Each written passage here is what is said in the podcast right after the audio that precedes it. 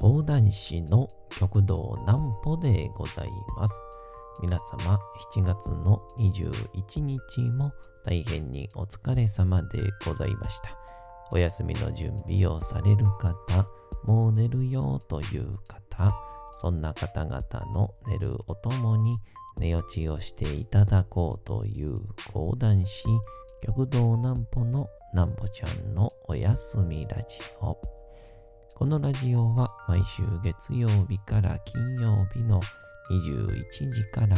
音声アプリサウンドクラウド、Spotify、Amazon Music、Podcast にて配信をされております。そして皆様からのお便りもお待ちしております。お便りは極道南歩公式ホームページのおやすみラジオ特設ページから送ることができます。内容は何でも結構です。ねえねえ聞いてよなんぽちゃんから始まる皆様の日々の出来事や思っていることなどを送ってください。ご希望の方にはなんぽちゃんグッズプレゼントいたしますので、住所、お名前お忘れなくと、えー、いうことでございまして、昨日、えー無事200回目をまあなんか偶然でしょうか。ちょうど20日という日にね、迎えまして、201回目を21日に迎えるって、まあなんかちょっと縁起でもいいのかなっていう感じが、えーするんですが、まあもう200回もするとですね、まあ、よく話すことあるよねなんて言われるんですけど、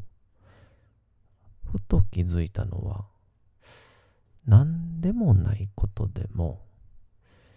永遠と喋ることはできるみたいですね。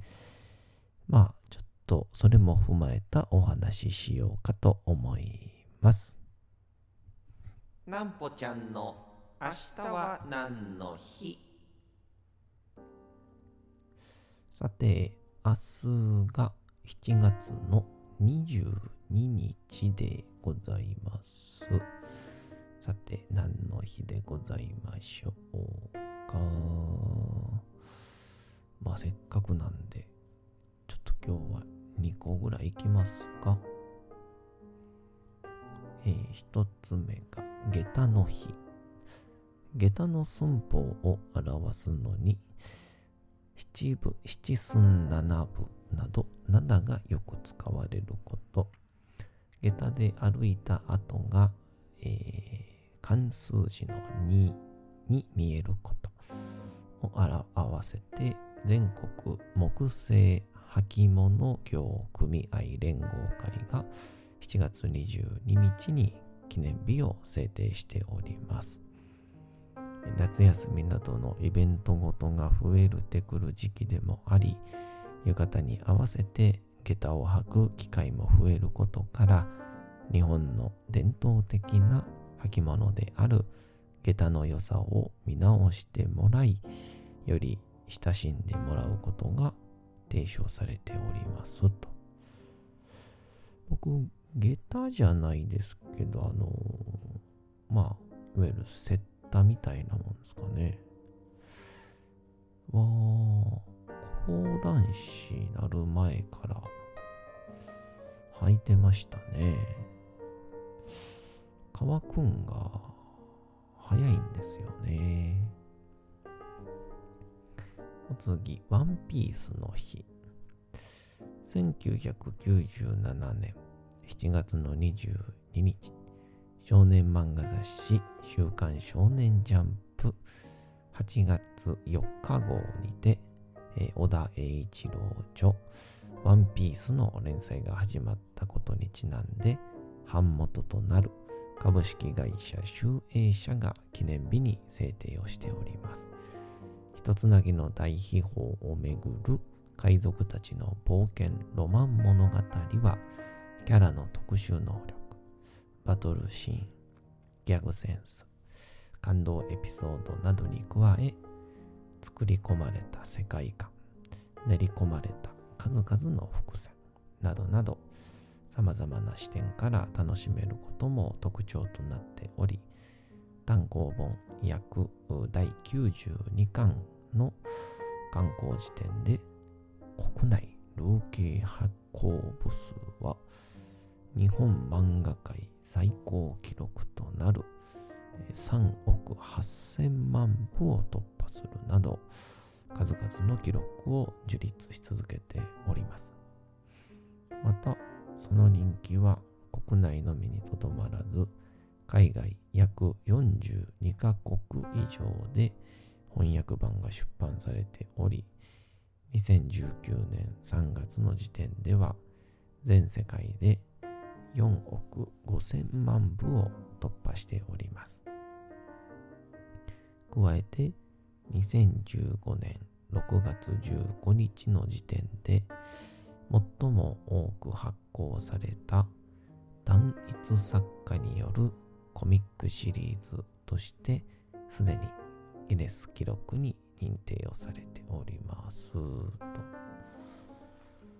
ワンピースはね、僕も、えー、あれ、いつでしたかね。3年前か2年前ですかね。ちょっと、ワンピースは、どこだったかなスリラーバーグだったかなあ辺で止まってたんですけど、まあ最終的に、この、なんだろうな。多分ワンピースは将来残り続けるもんなんだろうなと思ったので、まあこれは持っとっても損はないだろうなということで、えー、古本屋に行きまして、確かね、一巻からね、70か80くらいまでかな。えー、1万円で売ってたんで、買ったん覚えてますね。えー、そこから毎日定期的に新刊を集めてもう間もなく100巻になるということで、えー、まあもう間もなくクライマックスと言われてるんで楽しみにしたいなと思いますね。さあそんなんで。えー、201回目ということで、ちょっと昨日久しぶりにですね、1回目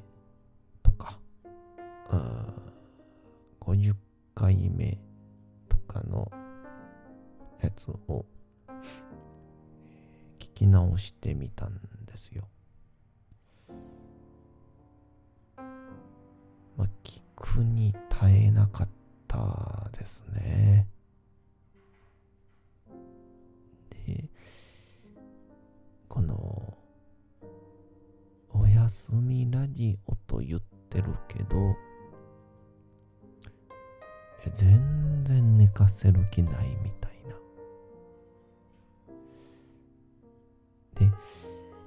ぱりこう、喋ることがないと、不思議と早口になったりとか、早口で、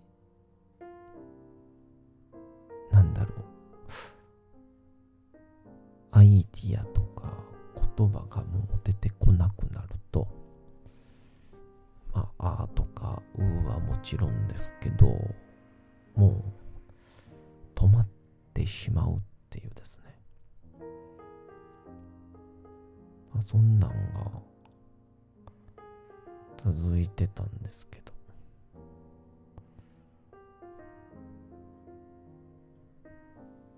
そっからちょうどまあ100回とか150回とか、まあ、現在何も成長してないですね。いやまあむしろ成長というより、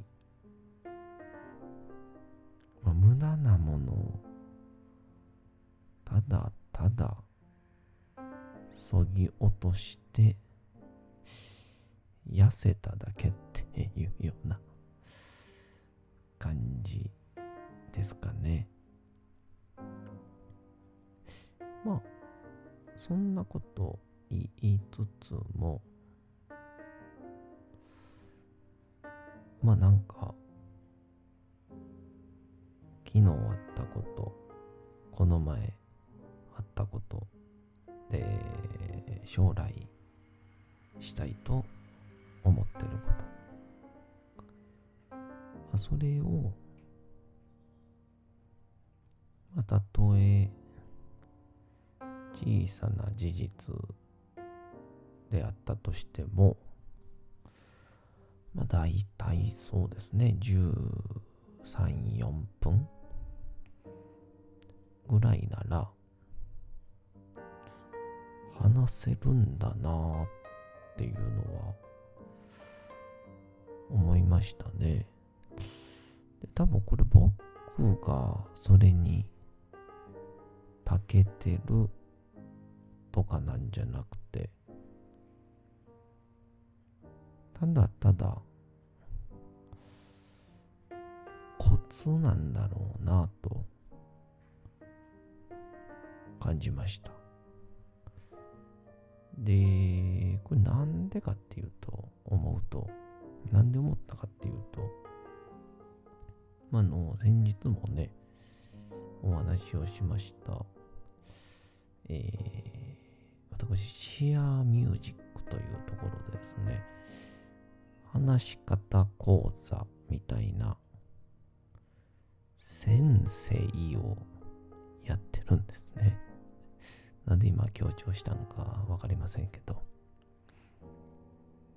まあ先生と言いつつも、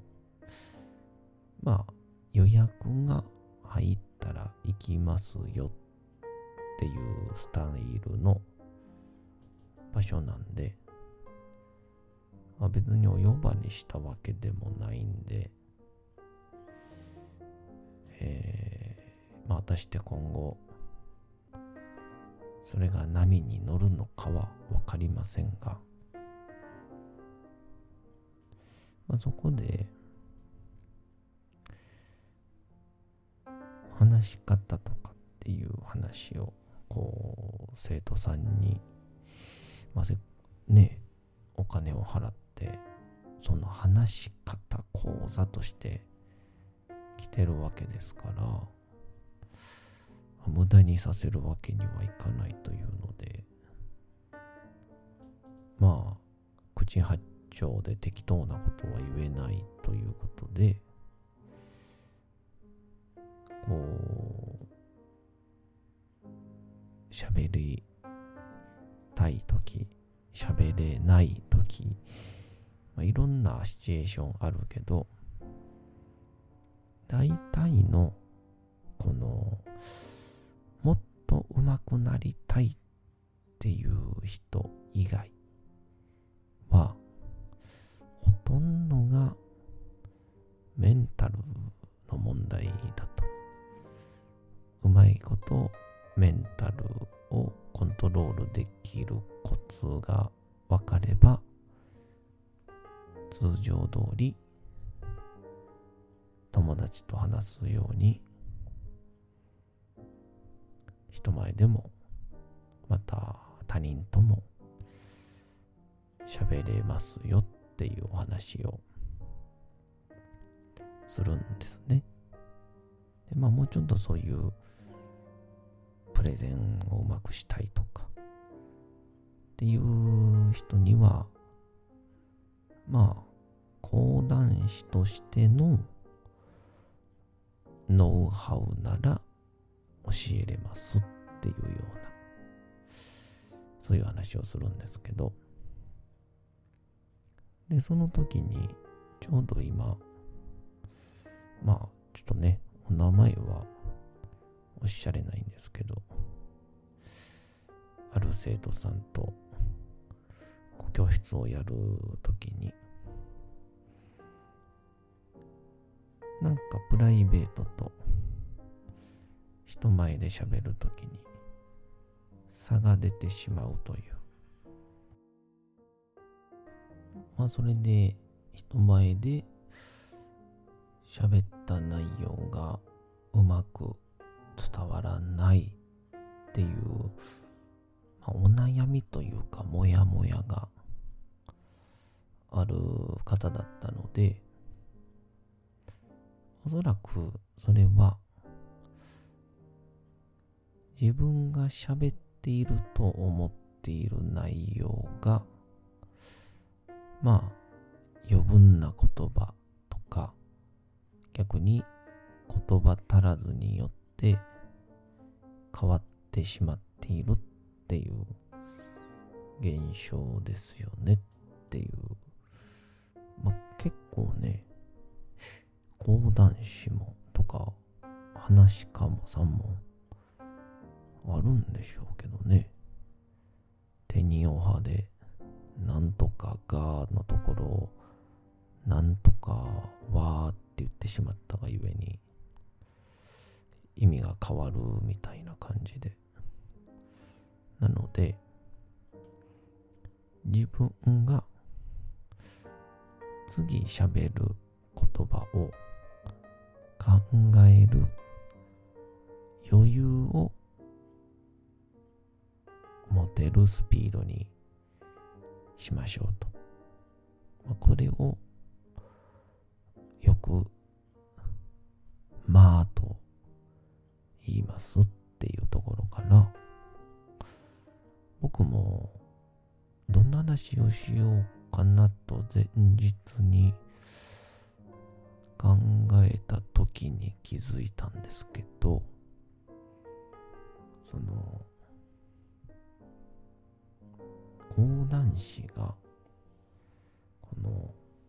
針扇を持つ、またバナナの叩き売りもそうでしょうかね。その場で、即興的に喋らないといけない人が、こう、何かを叩くっていうのは、おそらく考える時間なんでしょうね。次の言葉を。っていうので、えー、今の生徒さんには、まあ、生徒さんって言っても僕より人生の先輩なんですけど、言葉言葉の間に針扇を打ちながら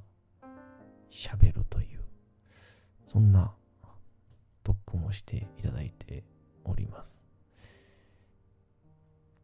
まあそれの延長で僕は今針扇を打つように間に間を作って喋ると小さなことでも 約2倍に膨らませて喋ることができますという えー、トーク水増し論でした。お次のコーナー行きましょう。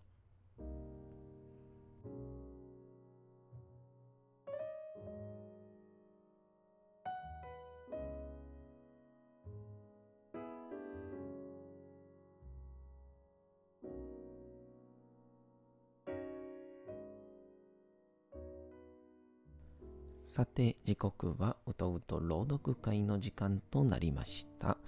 皆様、小さい頃眠れなかった時に、お父さん、お母さん、おじいちゃん、おばあちゃん、お世話になっている方に本を読んでもらった思いではないでしょうか。なかなか眠れないという方のお力に寝落ちをしていただければと、毎日様々な物語、小説をお届けしております。さて、本日からお読みいたしますのは、まあ、200回も超えたので、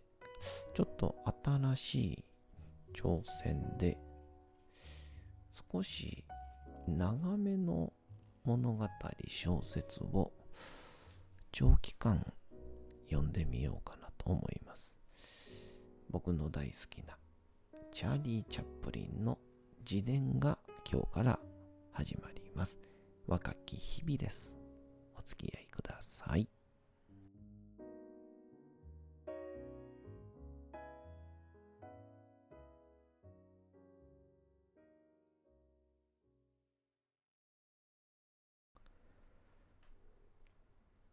チャップリン自伝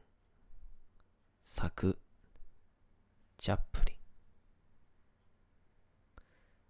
ロンドンの薄汚れた劇場で母の代役として5歳で初舞台を踏んだチャップリン。母の精神病院収容。義母の虐待。アル中の父の死。度重なる苦難に襲われ旧品院孤児院を転々とした少年は旅回りの一座で子役にありつく。やがてコメディアンの才能を見出され渡米をすると早々期の映画界に引き抜かれ夢のような日々が始まった。大スターまでの階段を一気に上り詰めた喜劇王の前半生である第一章。私は1889年4月の16日の夜8時ウォルワーストのイーストレーンで生まれた。一家はそのすぐ後ランベス地区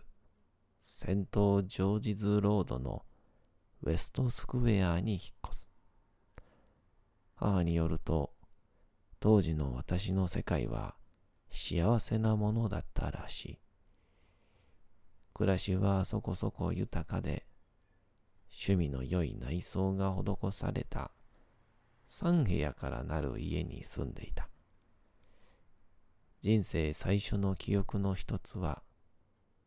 毎晩シドニーと私を寝心地の良いベッドに愛情込めて寝かしつけ、